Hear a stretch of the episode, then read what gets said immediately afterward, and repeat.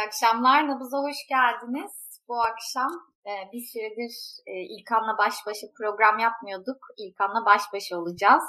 Yani e, Cihan Paçacı olayı aslında hem enteresan hem de herkesin bildiği, herkesin kulis olarak konuştuğu bir olayın aslında basına yansıması. Çok uzun süredir işte İyi Parti ile CHP arasındaki gerilim, başkanlık adayı konusundaki gerilim zaten biliniyor. Ama tabii basına bir şekilde bunun e, bu ifadelerle yansıması işte İyi Parti'nin ikinci bir adayla seçime girebileceği ihtimalin bir kulis bilgisi olmaktan çıkıp bizzat İyi Partili Cihan Paçacı tarafından söylenmesi epey sansasyon yarattı. Sonrasında da istifası istendi. Sen bu açıklamayı nasıl değerlendiriyorsun? Öncelikle onu sorayım ama bu konuyla ilgili başka sorularım da olacak. Şöyle söyleyeyim. Ben biraz araştırdım bu konuyu gün içerisinde. Cihan Paçacı meselesi enteresan. Yani şöyle Cihan Paçacı aslında İyi Parti cerrahında benim bildiğim o kadar da Kılıçdaroğlu'na mesafeli olan isimlerden değil. Yani orada daha mesafeli isimler var. Ama ilginç ya orada bir oyun oynanıyor gibi geliyor bana. Orada bir siyaset oyunu var gibi geliyor. Bir yandan bu istifalar istediği iyice aklım karıştı. Sadece şu anda izleyiciler onu söyleyeceğim. Yani ben baktıkça yani olaya yakınlaştıkça benim olaya daha zor anlar hale geliyorum nedense. Yani şu anda izleyicilerimizden o yüzden özür dileyeceğim gerçekten de. Yani bakıyorum bakıyorum daha da karmaşık hale geliyor ve şu anda şöyle söyleyeyim. Burada çok ağır bir poker oyunu var. Herkes bir blöf yapıyor. Ve burada işin bir hassas boyutu var. Şimdi Kemal Kılıçdaroğlu'na mezhep meselesi üzerinden konuştuğunuz zaman belli bir çizgiyi geçmiş oluyorsunuz. Yani neyi kastediyorsunuz? İyi niyetli misiniz? Kötü niyetli misiniz? Niyetiniz nedir? Nasıl konuşmalısınız? Bilmiyorum bilmiyorum. Mesela Ahmet Şık'ın da bu konuda konuşmaları var hatırlıyorsun. Ya Ahmet Şık'ın sözleri üzerine mesela bu Barış Atay, Oğuzhan Uğur'un programında o da mesafe aldı Ahmet Şık'a. Hatta düzeltti dedi. Biraz revize ettiğini söyledi ki etti. Fakat bir taraftan da şu var. Kemal Kılıçdaroğlu kazanamaz dediğiniz zaman da o kazanamazlığın içerisinde bir yer alıyor mu bu? Alıyor mudur? Bilmiyorum. Alıyordur gibi geliyor belki de. Kılıçdaroğlu ve, ve şöyle bir şey. Kılıçdaroğlu kazanamaz diyorsunuz. Nasıl diyorsunuz? Kılıçdaroğlu muhalefet önde. Muhalefet kazanabilir. Muhalefet işte güçlü. Gençler muhalif. Cihan Paçacı'nın röportajını okuduğunuz zaman onları falan da söylüyor. Muhalefetin güçlü olduğunu söylüyor Cihan. Kılıçdaroğlu kazanamaz lafı getirdiğiniz anda e niye kazanamasın? Koskoca muhalefetin işte hırsız değil, yolsuz değil, namuslu, muhalif. 10 yıldır partisinin başında 12 yıldır lider. Orada da bir taraftan konu o tarafa geliyor. O bir rahatsızlık yaratıyor insanlarda. Onu seziyorum. Ha bu acaba bir taraftan da şunu düşünüyorum. Acaba bu enstrümantal hale getiriliyor mu Kılıçdaroğlu'nu sevenler tarafından? O da olabilir. Öte yandan İyi Parti'nin Kılıçdaroğlu siyaseti ne kadar tam anlamıyla masum. Bunu da bir kısım CHP'li söyledi bana. Ki çok Kılıçdaroğlu'na yakın değiller bunlar ama onlara da hak verdim bir yerden sonra. Yani açık konuşalım son 6 aydır Beril muhalefet dağınık.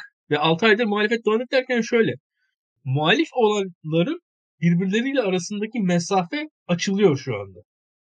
Ne olursa olsun. Yani aday kim olursa olsun. Şimdi diyelim sen bir muhalifsin. Türkiye'de ben bir muhalifim. 6 ay önce daha yakındık birbirimize. Yani daha samimiydik. Daha aynı hedefe yönelmiş durumdaydık. Şu an ikimiz birbirimizden daha uzak hale düştük. iki ayrı muhalif olarak.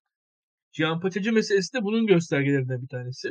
İyi Parti'den bu istifa istenmesi süreci, CHP'de yarattığı tepkiler, neyin rezonansı, şu an altılı masa toplantısı konuları ve bir yandan hani gelecek ay açıkla, açıklanacak biliyorsun işte artık aday. Şubat ayının ortasında. Ve Kılıçdaroğlu'nun aday olmaması için bir sebep de pek kalmıyor gibi.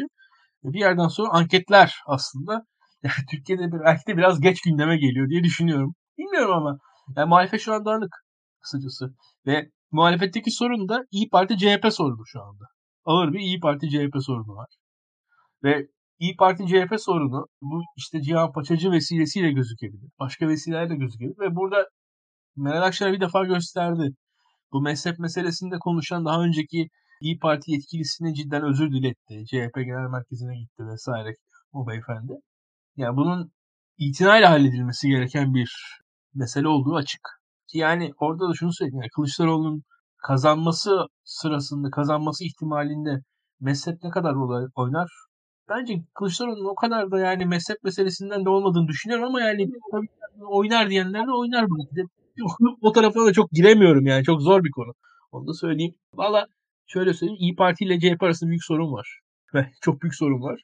Cihan Paçacı meselesi bunun bir ön göstergesi. Bu sorun yarın daha da büyüyecek herhalde. Ve gelecek ay yani gün ve gün daha da artacak. Daha da gerileceğiz diye düşünüyorum. Ve burada liderlerin bir araya gelmeleri ve bu işi halletmeleri gerekiyor artık bu noktadan sonra. İş kalan dört liderle olmayacak. Yani Meral Hanım'la Kemal Kılıçdaroğlu'nun birlikteliği meselesi var şu anda. Bakalım beraber göreceğiz. Benim moralim bozuk açık konuşayım. Yani şu anda seçim için çok iyimser konuşamıyorum muhalefet adına.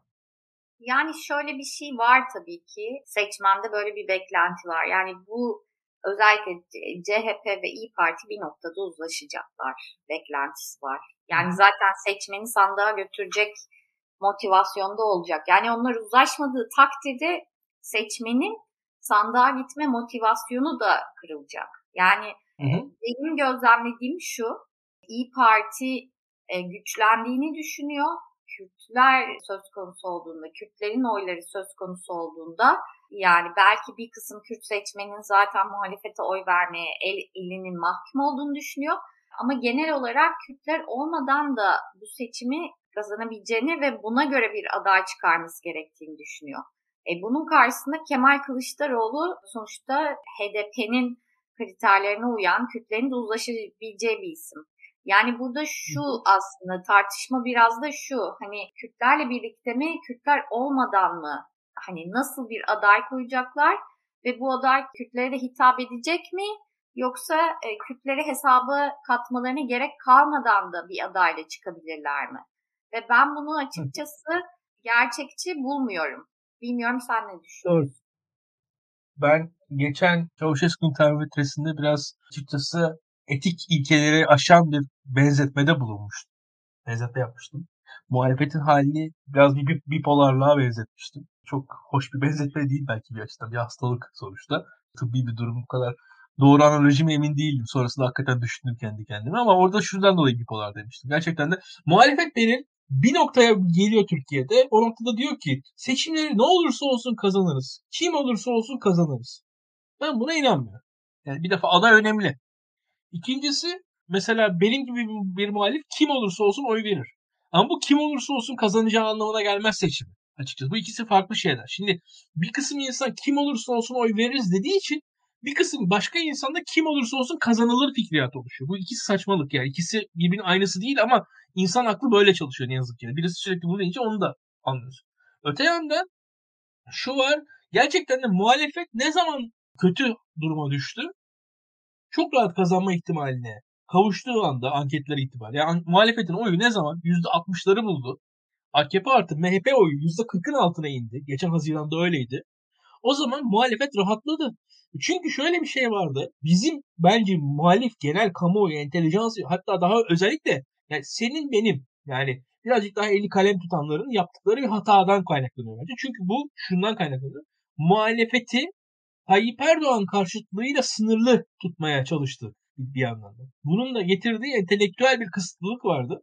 E muhalefeti sen sadece Tayyip Erdoğan karşıtlığıyla kısıtlı hale getirirsen ne olur bunun sonunda? E, Tayyip Erdoğan meselesi küçüldüğü zaman muhalefet dağılıyor o zaman. Yani esasında Tayyip Erdoğan meselesinin Tayyip Erdoğan'ın hani yakın ve sıcak bir tehlike olarak orada durması lazım ki muhalefet bir arada kalsın. E, Tayyip Erdoğan tehlikesi azalınca muhalefet dağıldı. Ve o sırada zaten tam o sırada o Haziran ayında %60'ların bulunduğu sırada ya biz HDP'siz de alırız fikriyatı aslında yükseldi. Aynen burada işte Mansur Yavaş olsa, HDP'nin bir adayı olsa Tayyip Erdoğan olsa o, orada rahat rahat alır düşüncesi o zaman bazı kesimlerde yükseldi. Ve bu aslında bence en temeldeki bozulma oradan başladı. Yani o açıdan haklısın, gayet haklısın. Ee, ama şimdi ikisi bir arada yani ben burada zaten şunu şunu hep seziyorum yani Kılıçdaroğlu adaylığı meselesinde Kılıçdaroğlu adaylığına rezervle yaklaşan iki kesim var. Bir kesim samimi olarak yani bu ben meselenin mezhep olduğunu düşünmüyorum bu arada. Yani onu da söyleyeyim. Bir kesim samimi olarak Kılıçdaroğlu'nun seçimi kazanamayacağını düşünüyor. Performansının yetersiz olduğunu düşünüyor. Kılıçdaroğlu gibi bir adayın yeterli derecede seçmeni sandığa götüremeyeceğini, götürtemeyeceğini düşünüyor. Böyle buna inanan bir kesim var. Bir diğer kesimse dediğin gibi HDP ile olan herhangi bir işbirliğinden rahatsız oluyor. Ve HDP'ye herhangi bir şekilde muhalefetin bağlı olmasından, yakın olmasından, beraber hareket etmesinden rahatsız oluyor. Çünkü biz şu anda Beril bunu yaşadık aslında. Yani 2019 yerel seçimlerinde İstanbul, Ankara kazanılmasaydı birçok Türkiye'deki analist oturacaktı. Şundan bahsedecekti. HDP ile işbirliği yapıldığı için kazanılamadı diye uyduracaktı insanlar. Çok net biliyorum yani açıkçası. ben Türkiye'yi tanıyoruz az çok. Ve o zaman o seçim sonuçlarında herkes HDP ile olan işbirliğini sorumlu tutacaktı. İşte 91 seçimlerindeki SHP'nin düşen oy oranından bahsedecekti. HEP'le o zaman DEP'le işbirliklerinden bahsedecekti. Leyla Zananlar'la falan. İşler oraya gidecekti ama şimdi burada bir, bir şekilde sınırlılık var. Yani sizin bir şekilde HDP ile işbirliği yapmanız gerekiyor. Burada HDP'siz nereye kadar gidilebilir? HDP'nin beklentileri ne, nedir? Ya yani orada anlaşılabilecek bir noktadayız bence. Şu anda ama bizim şu an muhalefet olarak gördüğümüz mesele şu. orada keşke belki de şu an geriye dönüp bakıyorum. Yani muhalefetin oyları %55'in üzerinde hiç çıkmasaymış. Yani e, hiç çıkmasaydı bu kadar herkes çok kibirli bir noktada olmayacaktı. E muhalefet oyları yükselince de şöyle bir durum var. Bir tarafta nasıl ya biz bunu HDP'siz alırız diye bir düşünce ortaya çıktıysa da diğer tarafta da yani tarihi fırsat.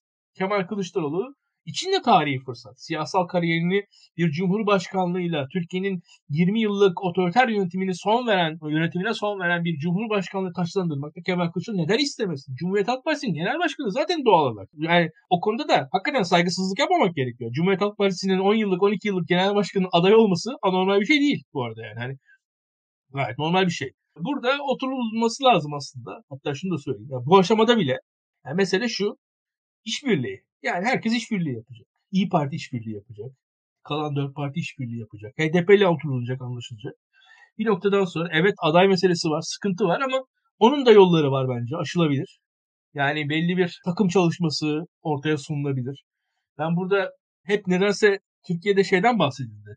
Anayasa tekliflerinden, yasa tekliflerinden, protokollerden bahsedildi ama bir adaylık, bir takım çalışması hikayesi anlatılabilir diye, diye düşünüyorum ama yani yine de açıkçası moralsizim. Yani şu anda çok çok ciddi sıkıntı var ve yani aday listeleri vesaireler sorunun büyüklüğü konusunda da muhalif kamuoyu da muhalif partiler de bence idrak açısından yetersizler. Biz senle beraber yaptığımız 10 yayında en azından geçen yıldan beri seçim sisteminden bahsettik düşün beni.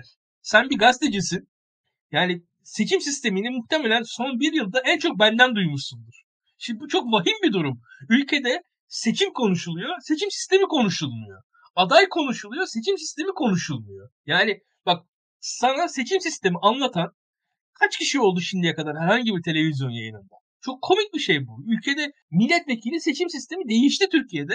Biz bunu konu etmedik.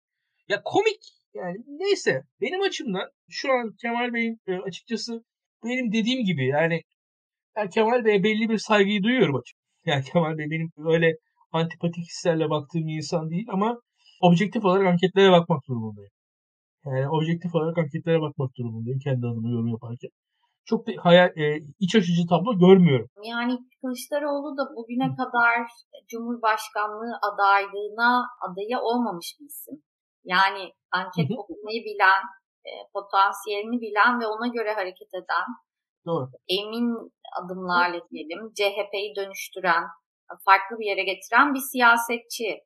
Şimdi Kılıçdaroğlu şu açıdan evet belki basına verdiği demeçler açısından işte basına konuşması açısından çok yetersiz bulunuyor olabilir. Bu konuda kıvrak yanıtlar vermiyor. iyi yanıtlar vermiyor olabilir. Basındaki görüntüsü işte insanları tatmin etmiyor olabilir. Ama bu iyi bir politikacı olmadığı anlamına gelmiyor ya da gözü kör bir politikacı olduğu anlamına gelmiyor. Yani geçmişine baktığımız zaman Kılıçdaroğlu'nun yani Kılıçdaroğlu da kazanamayacağı bir seçimde bu kadar Türkiye'nin kaderini belirleyecek bir seçimde kendini ortaya koyup bunu kaybedip bunun bedelini ödeyebilecek yani en azından bunun sorumluluğunu yüklenecek bir politikacıya da benzemiyor. Yani olaylar hani hep negatif açılarından konuşuluyor. Ben bunu Türkiye'de siyasetçilerle ilgili yorumlarda çok hissediyorum. Yani bazı siyasetçilerin bilmiyorum yani ne yapsalar medyadaki işte görüntüleri sebebiyle vesaire hep bir küçümsenme var. Aynı şeyi çok uzun yıllar Erdoğan'a karşı da gördük. Hep Erdoğan'ın siyasi becerileri, yetenek, yeteneği küçümsendi. Ben öyle bir hissiyat da var bende. Hmm. Hani acaba bunu değerlendirirken yani bizim kadar Kılıçdaroğlu da değerlendiriyormuş gibi düşünmüyoruz. Anlatabiliyor muyum? Tabii. Bir, bir yandan şöyle bir şey var. Kemal Kılıçdaroğlu Cumhuriyet Halk Partisi Parti'nin 12 yıldır başında. Şimdi yani Kemal Bey küçümsemek de hadsizlik olur. Ona katılıyorum. Yani biz e, burada neler neler konuşuldu hatırlarsın işte.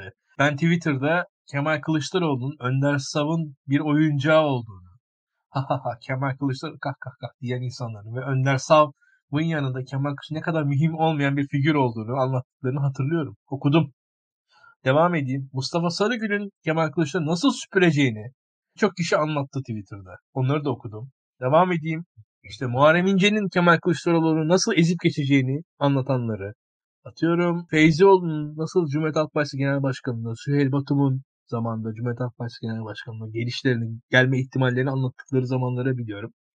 Şimdi gerçekten de böyle baktığın zaman beri Kemal Kılıçdaroğlu parti içi iktidarı kurmak, sürdürmek, onu üst üste ilerletmek ve o iktidarı yavaş yavaş dönüştürmek konusunda ne kadar başarılı. Şimdi hatta devam edeyim ben sana söylemeye konuşmaya. Yani Deniz Baykal Cumhuriyet Halk Partisi'nde vekil olarak devam etti hayatı. Neden devam etti onu en iyi Kılıçdaroğlu biliyor. Anlatabiliyor muyum? Kılıçdaroğlu orada birçok tercihleri yaptı. Birçok o vekiller değişti, dönüştü. Kemal Kılıçdaroğlu oradayken kalanlar, kalmayanlar, belli pozisyona gelenler ve Cumhuriyet Halk Partisi'nin kendi medyasının kurulması, büyümesi de Kemal Kılıçdaroğlu zamanında aslında esasen gerçekleşti. Bunlar küçümsenecek şeyler değil. Bu yerel seçim başarısı evet. Ama bir yandan da şöyle bir şey var. Hatta Kılıçdaroğlu'nun HDP'nin %10'u geçmesinde Kılıçdaroğlu'nun rolü, payı var mı? Var. HDP'nin Türkiye'de siyaset sahnesindeki yükselişinde Kılıçdaroğlu'nun ona açtığı bir alan da bence var. Açıkçası. Burada da o işbirlikleri gözüküyor. Onu da reddetmiyorum. İyi Parti'nin bu 20 vekille beraber siyaset sahnesinde yükselişinde Kılıçdaroğlu'nun çok ciddi payı var. Katılıyorum bunlar. Yani bunlar ya bizler Türkiye'de şeyizdir. Yani e, entelijansiyadaki insanlar kendilerine çok önem verirler. Türkiye'nin kendini aydın sayan insanları kendilerini çok fazla önemserler. Kılıçdaroğlu bu açıdan çok e, küçümseyecek insanlar değiliz biz. Ona katılıyorum. Kılıçdaroğlu belli bir tecrübe sahibi. Ama ama Kemal Kılıçdaroğlu'nun da elindeki imkanlar nedir? Ona bakmak lazım. Yani orada evet biz, biz belki fazla küçümsüyoruz. Bizim gibiler fazla küçümsüyorlar burada e, Kemal Kılıçdaroğlu'nun evet bir dikkate sahip olacağını ben de öngörmek istiyorum. Ama bakalım yani bakalım burada birçok insan Kılıçdaroğlu'nun aday olmayacağını söyleyen de yorumcular var ama realitede pek bildiklerimizle, gördüklerimizle alakalı değil yani onlar. Şimdi Kılıçdaroğlu bayağı adaylığa yürüyor şu anda. Bu yürüyüşünün engellenebileceğini çok öngörmüyorum. E, burada ne olabilir? Bu adaylık hikayesi başka türlü yazılabilir hala. Onu öngörebilirim ancak. Yani Kılıçdaroğlu'nun yanında olacak figürler değişebilir diye düşünüyorum. Biraz öyle bir öngörüm var. Ha şunu söyleyeyim net bir şekilde bir oy meselesinin oluştuğunu görüyorum. Yani şu an Türkiye'de bir muhalefetin oy sorunu var. Ve seçimin iki turlu olduğunu, ikinci turu meselesindeki ikinci turuna giderken sıkıntı yaşanacağını da öngörebiliyorum gene de. Açıkçası zor durum bu muhalefetin. Ben muhalefetin dağılmış, dağınık olduğunu, motivasyonunu kaybettiğini, aday tartışması içerisinde muhalif farklı partilerdeki seçmenlerin birbirinden uzaklaştığını düşünüyorum. Yani bundan 6 ay önce daha yakındık. Yani 6 ay önce İyi Parti ile CHP, HDP ile İyi Parti daha yakındı bence. Yani şu anda daha uzak. Ha burada e, İyi Parti'nin ciddi suçu var bence. Ha öte yandan da CHP de toparlayıcı olarak yapabileceği kadar da yapmadı diye düşünüyorum. Yani burada şu an ben biraz çekiniyorum. Yani e, çünkü şey vardı. 2019 seçimlerinde, yerel seçimlerinden önce Türkiye'de yine bizim entelejansiye, bizim gibiler. Yani İyi Partililer CHP'ye vermez. HDP'liler CHP'ye vermez. CHP adaya vermez diyorlardı. Verdiler. Büyük oranlarda. Fakat şu an o geçişkenliği, o esnekliği kaybettik. Şu an muhalefette bir katılaşma, bir sertleşme görüyorum ve muhalefet artık eskisi kadar esnek değil yani şu anda 6 ay öncesi kadar. Ve açıkçası muhalefetin odağının kaçtığını düşünüyorum. Belki şu an artan Erdoğan oyları, olası Adalet ve Kalkınma Partisi iktidarının devamı ihtimali. O artış, o ihtimalin artışı muhalefette yeni bir e, farkındalık, yeni bir idrak dalgası yaratabilir. Umudum o. Yani aday artık ne olur ne biter çok şey yapmıyor. Yani bu İmamoğlu'na yönelik İmamoğlu olsun talebinin ardında yine hani Kürtler olmadan kazanılabilire benzer şekilde. İmamoğlu bu e, seçimi alırsa bir şekilde bırakmaz. İşte yasak gelse de bunun bir şekilde üstesinden gelinir gibi bana sorarsan ikna edici olmayan ve şey hani biraz da biraz da hayal dünyasında kalan bir argüman var. Yani İmamoğlu'nun başındaki bu siyasi yasak meselesini de bir şekilde üstesinden gelebileceklerini, bu konuda insanlara güvendiklerini görüyorum. Hani insanlar sokağa çıkar deniyor, işte şöyle olur, böyle olur. Yani böyle bir yani ortaya sunulmuş akıllıca bir plan yok. Belki konuşulmayan bir şey vardır ama bu ciddi bir tehdit ve ben bu tehditin üstesinden ge- gelme e, geleceklerine dair bir inanç olduğunu düşünüyorum. Bir somut ve e, akıllıca bir plan olduğunu düşünmüyorum. Riskli olduğunu düşünüyorum. Sen ne düşünüyorsun? Birkaç şey söyleyeyim. Ben Ekrem İmamoğlu adaylığını açıkçası hani kalpten destekleyen birisi sayılırım. Ama bir yandan da bakalım. Şu an bu, bunun için geciktiğimizi de düşünüyorum. Kendi adıma. Yani Ekrem İmamoğlu'nun ben aday yapılmayacağına inanıyorum şu anda. Artık yani onun ne yazık ki üzerinden çok fazla sular aktığını düşünüyorum Ekrem Bey'in. Ve bu Ekrem Bey'in adaylığı meselesinin de e, gerçek bir sıkıntı. Yani şöyle söyleyeyim çok daha basitçe. Ekrem Bey'in adaylığı bugün artık zor. Ve Ekrem Bey'in adaylığını YSK'ya rağmen gerçekleştirmek daha da zor. Ekrem Bey bugün seçimde etkili olabilir mi? Olabilir. Orada Ekrem Bey'i seçimde etkili figür halinde kullanabilir mi muhalefet? Kullanabilir. Ekrem Bey çok fazla şey yapabilir seçim için. Ama Ekrem Bey'in burada benim gördüğüm kadarıyla artık şu saatten sonra adaylığını düşük ihtimal olarak görüyorum. Yani o konuda çok fazla ümidim kalmadı benim.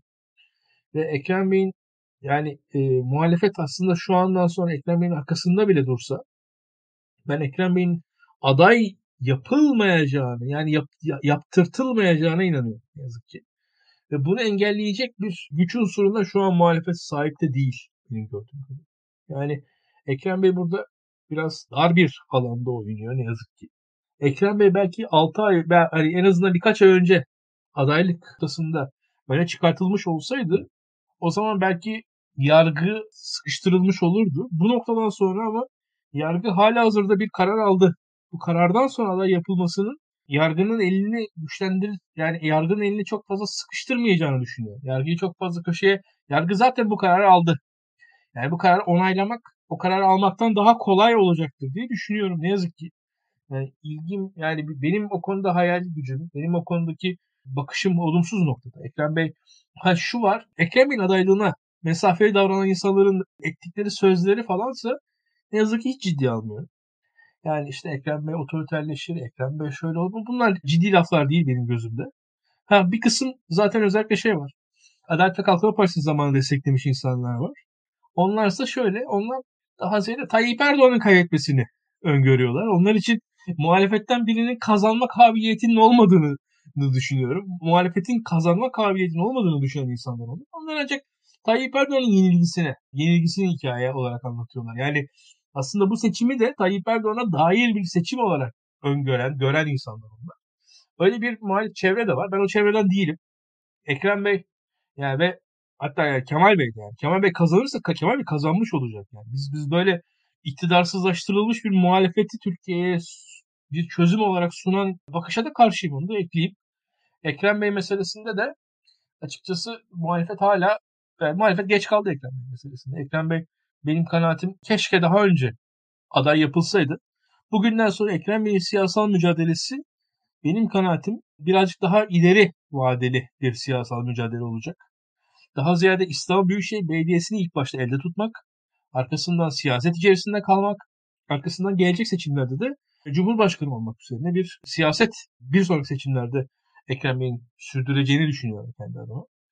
e, Ekrem Bey'in bu seçimlerde adaylığı henüz yüksek bir ihtimal olmaktan bence giderek çıkıyor. Hatta gerçekçi olmak gerekirse ben ya bu dört adayın dışında da bir adayın bile olabileceğini düşünüyorum yani şu noktadan sonra. Hiç belli olmaz. Çünkü anketler ciddi sıkıntı yaratıyor. O anketler en sonunda bu Şubat ayının ortasına kadar altılı masanın liderliğinin önüne konacaktır. Kemal Bey'in sağduyusu konusunda Beril'e katılıyorum. Kemal Bey şimdiye kadar sağduyusunu kanıtlayan çok hareketler yaptı. Ve şunu da biliyoruz. Kemal Bey açıkçası seçimleri kaybederse Kemal Bey'in destekçiler açısından kabul edilebilir bir senaryo da olmayacak. Onu da biliyor Kemal Bey. Bakalım yani o anketlere göre bakacaktır diye umuyorum kendi adıma. Ve artık şöyle söyleyeyim ben Beril işte Meral Hanım, Meral Akşener, Kemal Kılıçdaroğlu, Mansur Yavaş ve Ekrem İmamoğlu dört aday olarak öne çıkmıştı. Bu dört adayın dışındaki adayların da düşünülmesi gerektiğini düşünüyorum şu andan sonra. Yani aday konusunun birazcık daha dağınık, birazcık daha çok bilinmeyen hale geldiği kanaatindeyim bu noktada. Çünkü yani bundan 2-3 ay önce yani kendi adıma yani bence İmamoğlu olsun deyip kestirip atabilirdim. Şu anki hukuki durumun e, çerçevesinde ben bunu söyleyemiyorum mesela. Atıyorum eskiden belki e, Mansur Bey aday olsun diye birçok insan kestirip atabilirdi. Şu anda da söylenemiyor. Kemal Bey için de aynı şey geçerli anketlerle vesaireyle. Bakalım yani burada bir belli olmaz. Şu anda ben 5. 6. 7. isimlerin tartışmaya katılacağına inanıyorum. Yani Babacan burada... mesela. Evet. Babacan işte kimisi der Büyükerşen, İlhan Kesici, Abdülatif Şener isimler çok. Yani Ertuğrul Günay çok isim şu anda söyleniyor. Artık belli ölçüde merkezli olsun, hem Kürtlerden oy alabilsin, hem ülkücülerden oy alabilsin, hem Cumhuriyet Halk Partisi seçmeninin sevdiği bir isim olsun falan. Orada bir böyle birkaç kriter var. O birkaç kriterin üzerinden e, değerlendi. Burada her ismin işte orada bir artısı eksisi var. Mesela işte Büyük Erşen teknik olarak CHP'li. Yani mesela işte Abdülhamit Şener teknik olarak şu an CHP'li. İşte dindar seçmenle arası çok kötü değil. Ama Büyük Erşen teknik olarak CHP'li ama İyi Parti ile de temasları olduğunu duyduğumuz bir isim. Evet evet aynen öyle aynen öyle.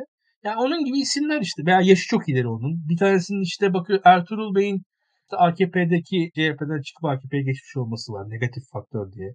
Ali Babacan'ın aslında bence parti kurmasaydı Ali, Ali Babacan daha iyi bir aday olabilirdi. Parti kurduğu için bence adaylıkta şansını azalttı. Hiç parti kurmamış bir Ali Babacan aslında geçmişi daha temiz bir isim diye düşünüyorum. Şu an bu Deva Partisi ile beraber daha antipati topladı belki CHP seçmenlerinde. Yani Abdülhatif Şener işte benzer şekilde. Zamanda görünmez olabilirdi. Parti doğru. görünmez olabilirdi. Parti dışı siyasete angaja olmak bence Türkiye'de kolay bir şey değil. Yani siyasete angaja olmak ve siyasette var olmak. Yani parti dışı olduğunuz anda aslında bir anlamda seçmenin gözünde çok da değerli olmuyorsunuz. Şimdi beni çok güzel söyledin vakasında bunu gördük aslında yani. Partililik durumu bir meşruiyet kazandırıyor. O konuda katılmıyorum sana o yüzden Babacan açısından. Ya şöyle enteresan bir şey var. Şimdi mesela dünyada örnekler kaç tane sayayım. Mesela Donald Trump Cumhuriyetçi Parti açısından bir outlier'dı. Bernie Sanders Demokrat Parti açısından bir outlier'dı. Ee, Ukrayna'da Zelenski var. Mesela Macron Fransa'da partisinden ayrılarak kendi hareketini kurdu. Benzer şekilde Yunanistan'da Syriza bir hareket olarak ortaya çıktı. Beş Yıldız e, yine kendi bir hareket olarak ortaya çıktı. Podemos muydu İspanya'daki hareket? Podemos o, o ayrıca çıktı. Şimdi mesela aslında dünyada böyle nispeten ana akım siyasetin kenarından gelerek merkeze almaya çalışan, almaya yaklaşan insanlar var. Fakat Türkiye'de gerçekten de geleneksel parti sistemleri çok kuvvetli. Bizde mesela bu geleneksel parti sisteminin dışından geldiğini düşünebildiğimiz ve iş yapan en önemli aktör Cem Uzan oldu aslında şimdiye kadar. Onun da çok ciddi bir medya gücü vardı. Yani onun medya gücünü indirgemek de doğru değil. Şöyle düşün, o zaman Telsim vardı ve o zaman Cem Uzan seçime girdiğinde Telsim bayilerinin sahiplerini milletvekili adayı yapmıştı. Yani ciddi bir örgütlenmesi de vardı aslında. İş örgütlenmesini siyasi örgütlenmeye çevirmişti. Hı hı. Sadece bir medya gücü hı hı. değildi yani arkasındaki. Bir insan gücü, bir para gücü e, de vardı. Hı hı. Şöyle bir şey de var Türkiye'de tabii. Partisiz olmak, siyasette olmak aslında tehlikeli de. Yani biz partisiz ve siyasete devam etmeye çalışan insanların hala yani belli şeyleri aşamadığını görüyoruz. Yani Babacan bugün bazı şeyleri söyleyebildiyse bunu biraz da partisinden aldığı güçle ve siyasette olmanın verdiği güçle söylüyor. Yani biz Abdullah Gül'den hiç bu şekilde bir şey görmedik. Yani hmm. iler, hani zaman içinde ilerlemesi, açılması ve konuşması beklenirdi değil mi? Yani aldığı bir pozisyon evet. var. Pozisyonu biliyoruz ama bir yüzleşme görmüyoruz, bir hesaplaşma görmüyoruz. E yani Davutoğlu'nda bile insanlar eleştiriyorlar ama bir aç- açılma oldu partisine dayanarak. O yüzden siyaset ne kadar şey yapsak da Türkiye'de en çok koruma sağlayan alanlardan biri Kürt değilseniz.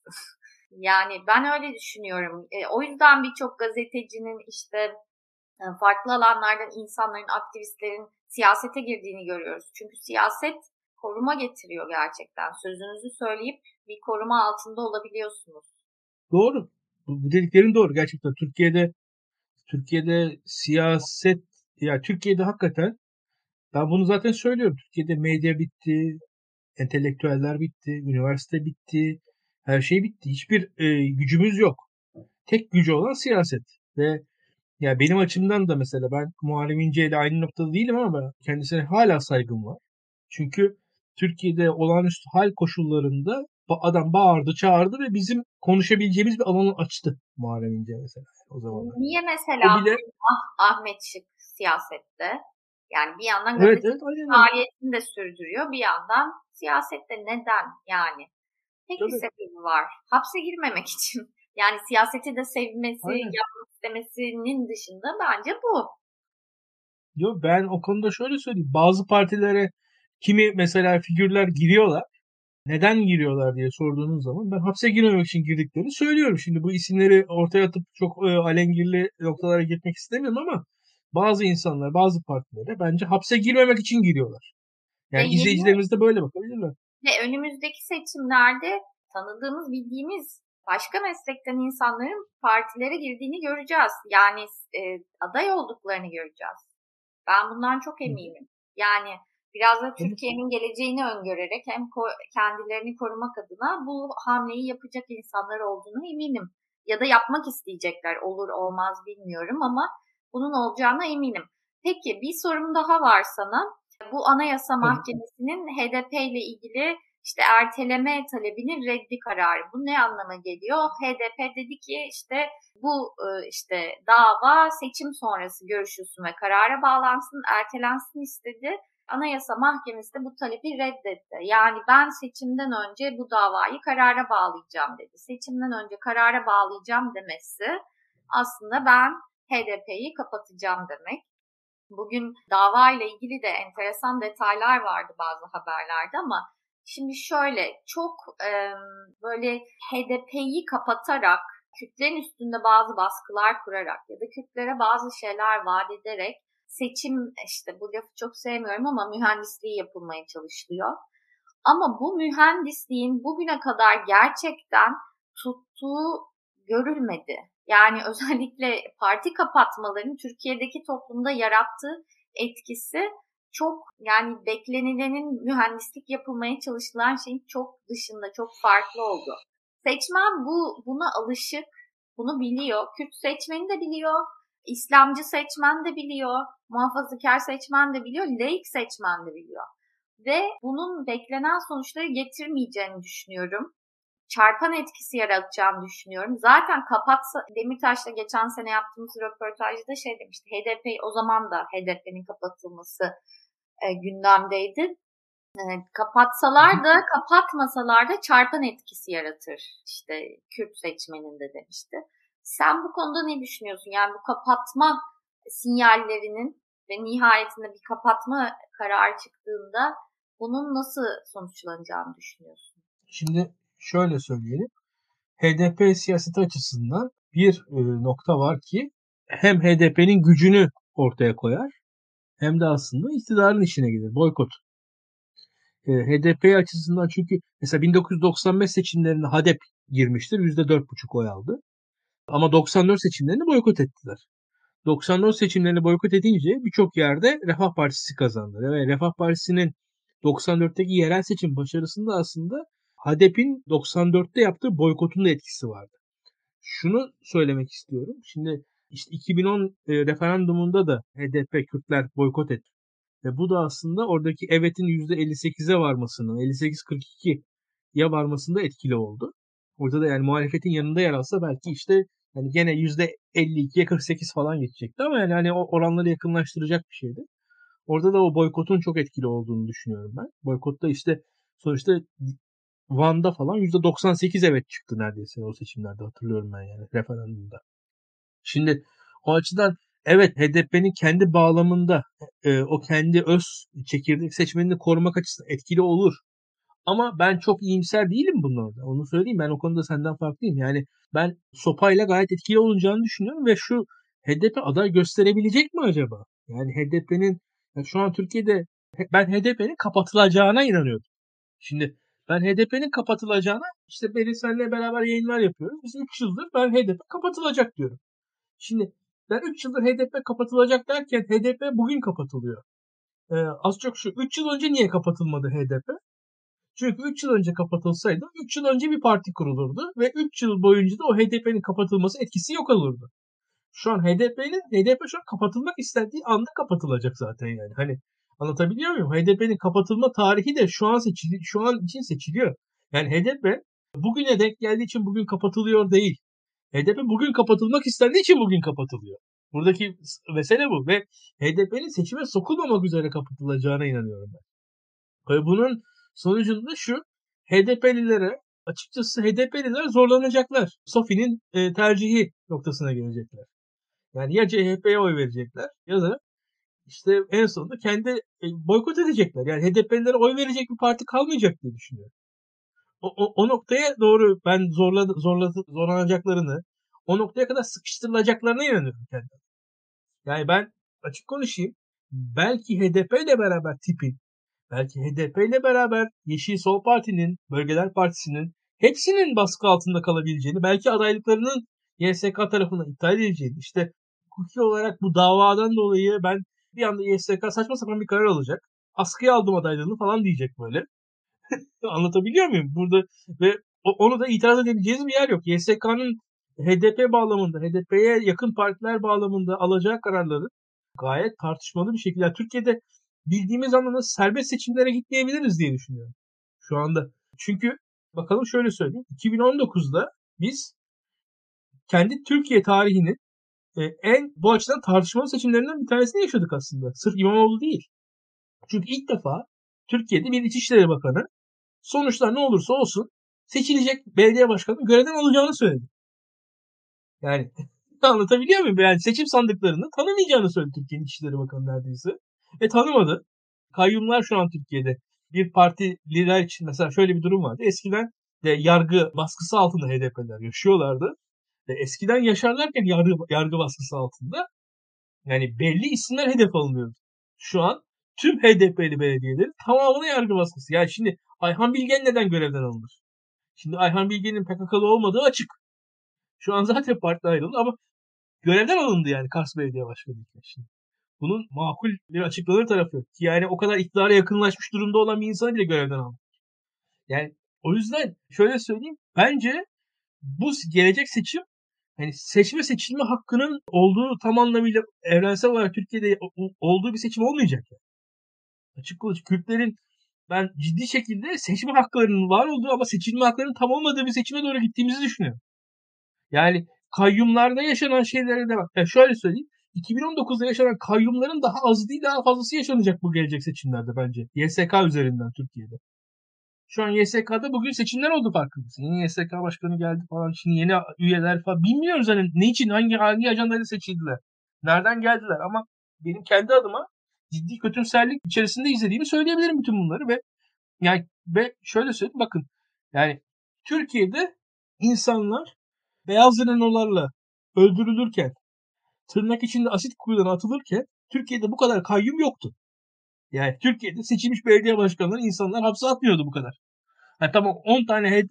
Yani evet seçmen iradesine böyle bir müdahale bugüne kadar görülmedi diyorsun. Yani, ya şu an sistematik müdahale var yani. Şu an bak sistematik ve hatta işin komedisi şu. Biz gülüyoruz ama Yani Adalet ve Kalkınma Partisi bu FETÖ METÖ bağlantısında Melih Gökçe'yi, Kadir Topbaşı, Recep yani Altepe'yi, 4-5 tane belediye başkanını görevden aldı. Ya bugün e, Cumhuriyet Halk Partisi'nin görevden alınmış 4-5 tane belediye başkanı var. Yargı kararları vesilesiyle. Çok tartışmalı kararlar vesilesiyle. Yani kayyum atanmış CHP belediyesi var. Yani ve şu anda İstanbul yani şu an Cumhuriyet Halk Partisi'nin en çok tanınan ilk 5 figürden biri Canan Kaftancıoğlu. Milletvekili adayı olamayacak. Yani korkunç bir şey bu. Yani Canan, şimdi Canan Hanım'ın milletvekili adayı olması şu an Türkiye'de siyasetin doğası gereği bu kadar üst düzey, bu kadar önde gelen bir e, yerel siyasi figür, il başkanı, e, milletvekili adayı olur. Yani İstanbul il başkanı CHP'nin değil mi? Hani ve şu anda bakarsın mesela CHP'nin mesela Gümüşhane il başkanı aday olacak. Biliyoruz yani şu an Afrin il başkanı aday olacak. Şöyle düşün, Canan Kaftancıoğlu aday olaması bile bütün bu davalara vesairelere rağmen hala o siyasetin ve partisinin koruması altında biraz önce konuştuğumuz şeye gelirsek. Tabii ee, tabii tabii kesinlikle doğru. Tamamen haklısın. Bu açıdan haklısın. Bu açıdan yüzde yüz haklısın. Bu, bu dediğin tamamen doğru. Yani şöyle söyleyeyim bakın. Herhangi bir e, gazeteci, herhangi bir entelektüel tartışmalı figür açısından siyasi partiye girmek korumadır. Yani çok açık konuşalım. Mesela bugün Yüksel Taşkın bir entelektüel. KHK'lı. Cumhuriyet Halk Partisi'nin önde gelen bir politik figür halinde. Yüksel Taşkın şu anda CHP'de olması hayatı çok daha zordu. Yani hmm. çok açık nettir. Böyle böyle çok fazla örnek e, bu bu örnekler ne yazık ki artacak yani. Şu anda da şöyle söyleyeyim. Sen mesela Beril e, bağımsız bir gazeteci, bir bir gazeteci olma, bir objektivite çerçevesinde kalmaya çalışan birisin mesela. Hani şahsi profesyonel hayatında falan her zaman. Şimdi fakat ben mesela o kadar objektif olma düşüncesinde, tavrında olmayan birisiyim. Ne yazık ki şöyle bir durum var. Türkiye benim tarafıma doğru akıyor. Yani şu an Türkiye'de o nötr işte nötr özgür serbest alan yok. Yok, yok ediliyor. Her gün oradan yeniyor. Yani o, o alan yeniliyor yani. O, o alan parçalanıyor. Orada sen mesela diyeceksin ki ben verilere bakarım, herkese eşit yaklaşırım falan. Böyle bir şey yok. İzleyicilerimize de çok teşekkür ederiz. Biz yine gündeme göre muhtemelen konuklu bir e, yayın yaparız haftaya diyelim. İyi akşamlar. Kendinize iyi bakın. Haftaya görüşürüz.